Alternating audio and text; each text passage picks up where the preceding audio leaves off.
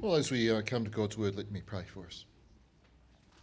Heavenly Father, uh, we thank you this day that we are able to gather around your word and that you have great things uh, in store for us.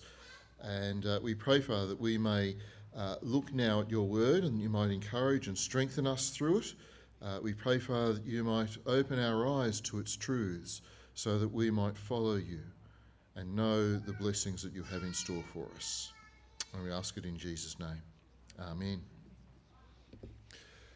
Well, it's a little while ago now, and uh, hopefully all the leftovers are either eaten or uh, or thrown out. Uh, and uh, but I hope you had a great Christmas celebration.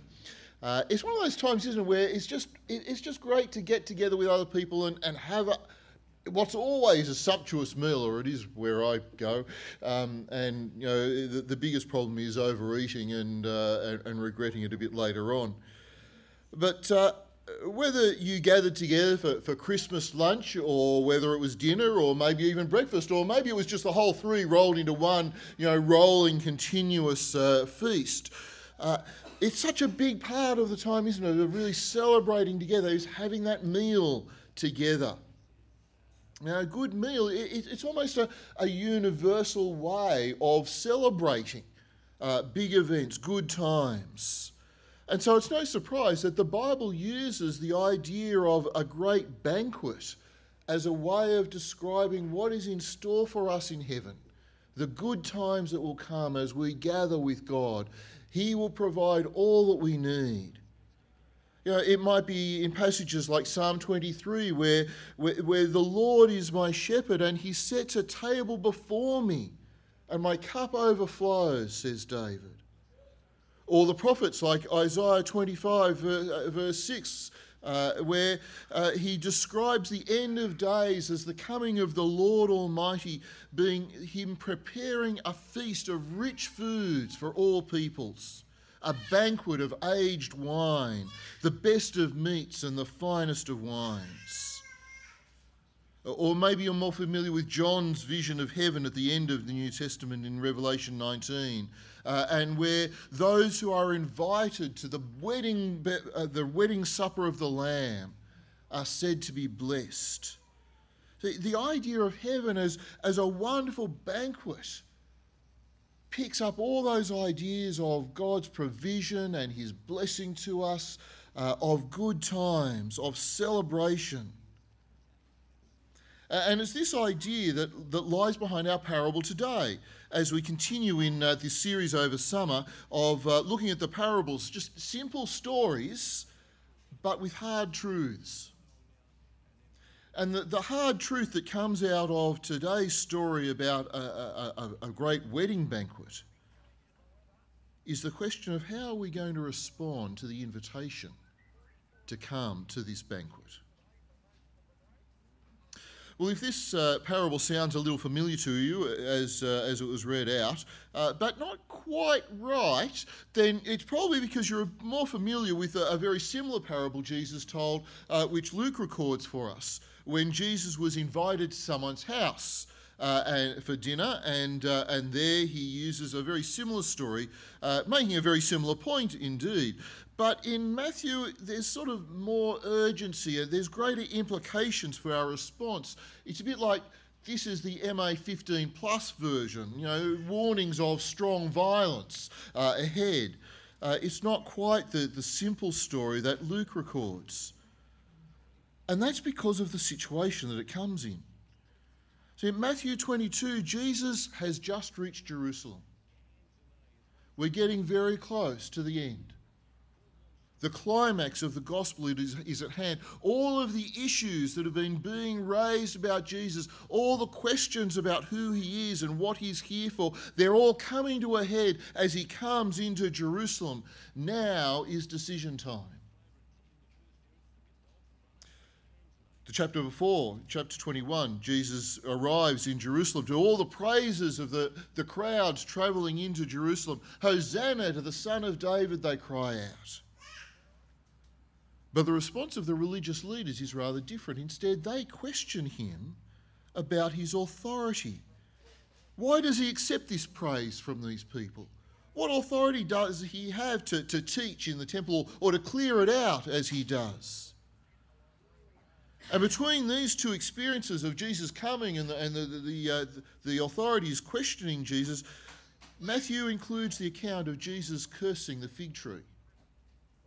A fig tree that he passes by, which has all its leaves, has all the signs of being ready to, to bear fruit. And yet, when Jesus goes up and looks at it, it's got nothing there, not even immature fruit, which a tree and leaf should have had. And so Jesus curses it. See, the judgment is coming.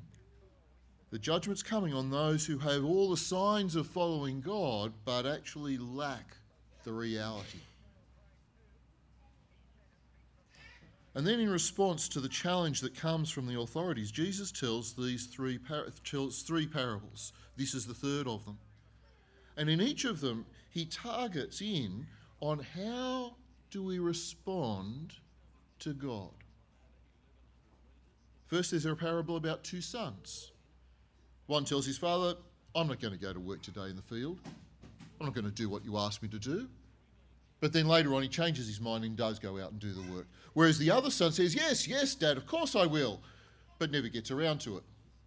That one's more familiar to me, but anyway. Um, see, what is our response going to be? Is it going to be just seen in our words? Or is it going to be a real response? That's acted out. Secondly, there's a parable about the tenants of a vineyard who, who refuse to give the landlord the produce that they owe him. They even go so far as to kill the owner's son. So is our response to God seen in the position we hold, the, the, you know, where, we, where we sit? Or is it going to be seen in how we treat God and his son? And then, thirdly, our parable today about those who are invited to the great wedding banquet. See, how will they respond? Because this isn't just any wedding. No, this is the royal wedding.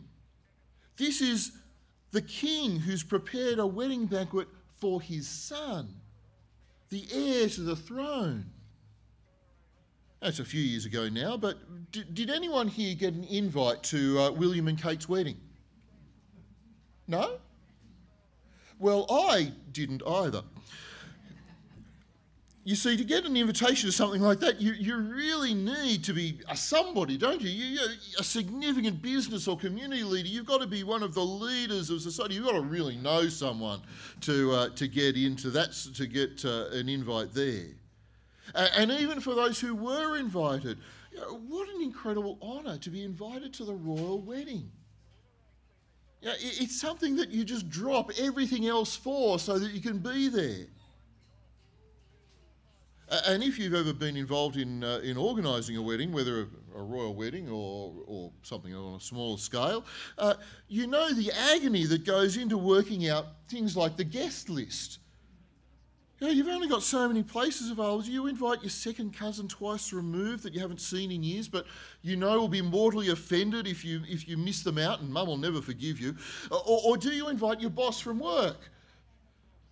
And you've got all these questions going on, and, and then so you send the invitations out, and you really want your cousin to let you know that they're already booked in to have their ingrown toenail removed, and they can't make it, so that they so that you can invite your boss.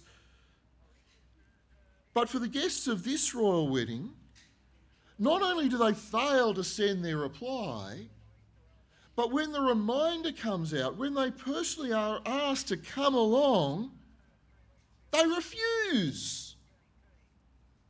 It's unheard of. What's more, they even become violent. They attack the king's messengers. Can you imagine, you know, the, the, the, king's messenger coming in all their regalia, coming to your front door and saying, it's time to come. And you just say, I'm sorry, I'm going to beat you up instead. That's the idea that the king would send in the troops and destroy the towns that they come from is quite believable if someone assassinated his servant who was simply there bringing a wedding invitation. Uh, the whole idea is unheard of that people would respond this way. And yet, that is the choice that the chief priests and the Pharisees are being given here. Will they accept God's invitation to the wedding banquet? Or will they even kill the messenger? Just because they're the leaders of God's people doesn't mean that they can get away with refusing God's invitation. Position, standing, religious, religiosity stands for nothing if you don't accept the invitation that's given. Or even worse, if you kill God's messenger who brings that. Just because someone should be at the wedding doesn't mean they'll actually be there. You see, there's all sorts of people who we think should be in heaven. People who are particularly religious or spiritual, church leaders, Sunday school teachers, or, or, or, great leaders who promote peace, even if they're from other religions. You know, they're spiritual people. Surely God will have them in heaven. Or those who have given their lives over to helping other people, some even actually dying in their service of the community. Surely they deserve to get into God's heavenly feast. But Jesus is quite clear. If you don't accept the invitation, if you don't recognize Jesus as, the, as God's messenger bringing that invitation, let alone as God's Son, whose wedding you are being invited to, then you won't get in. You're refusing the invitation. Good credentials aren't enough. We need to accept the invitation that Jesus offers us. And so there is the first of the hard truths in this passage. What will we do with the invitation that's offered to us? Will you accept it? Will you accept the one who is bringing it?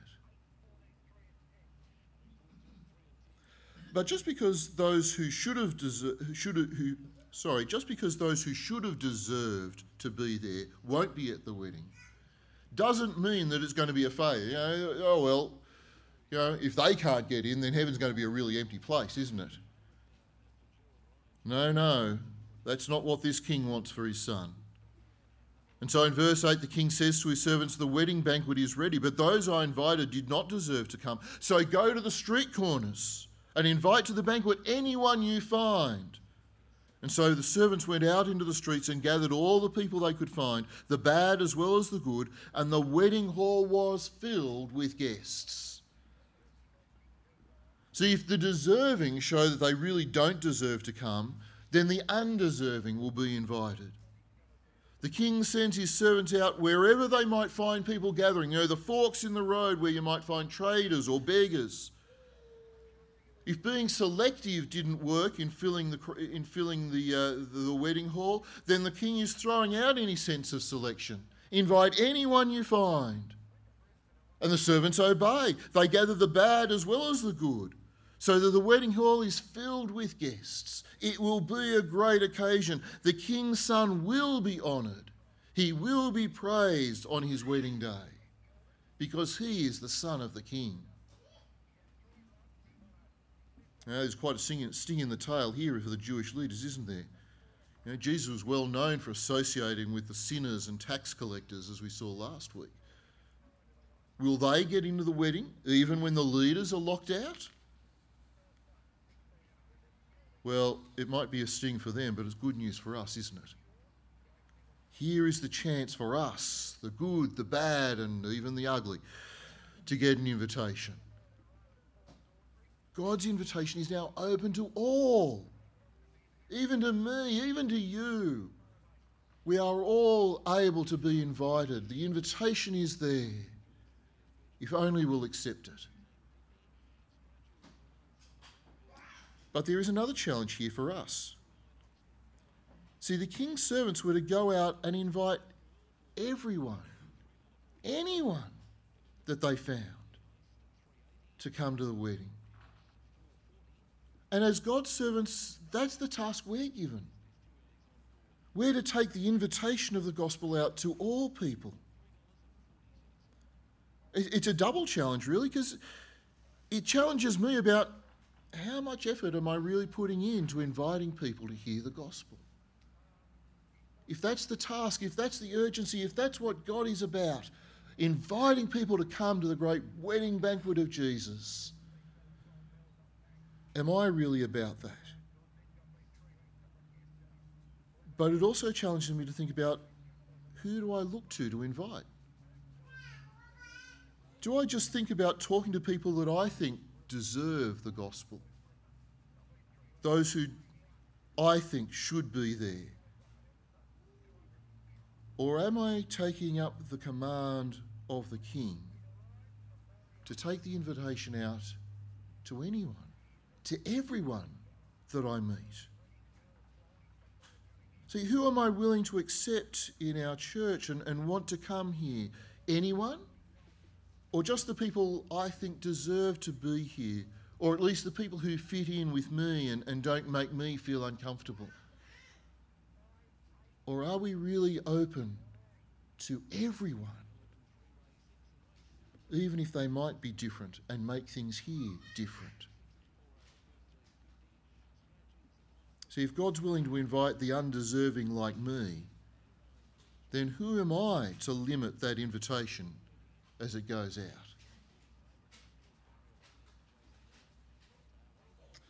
Well, there's one final addition to this story in verse 11. See, when the king came in to see the guests, he notices a man there who was not wearing wedding clothes. And he asks, How did you get in here without wedding clothes, friend? And the man was speechless. Then the king told the attendants, Tie him hand and foot and throw him outside into the darkness, where there will be weeping and gnashing of teeth. For many are invited, but few are chosen.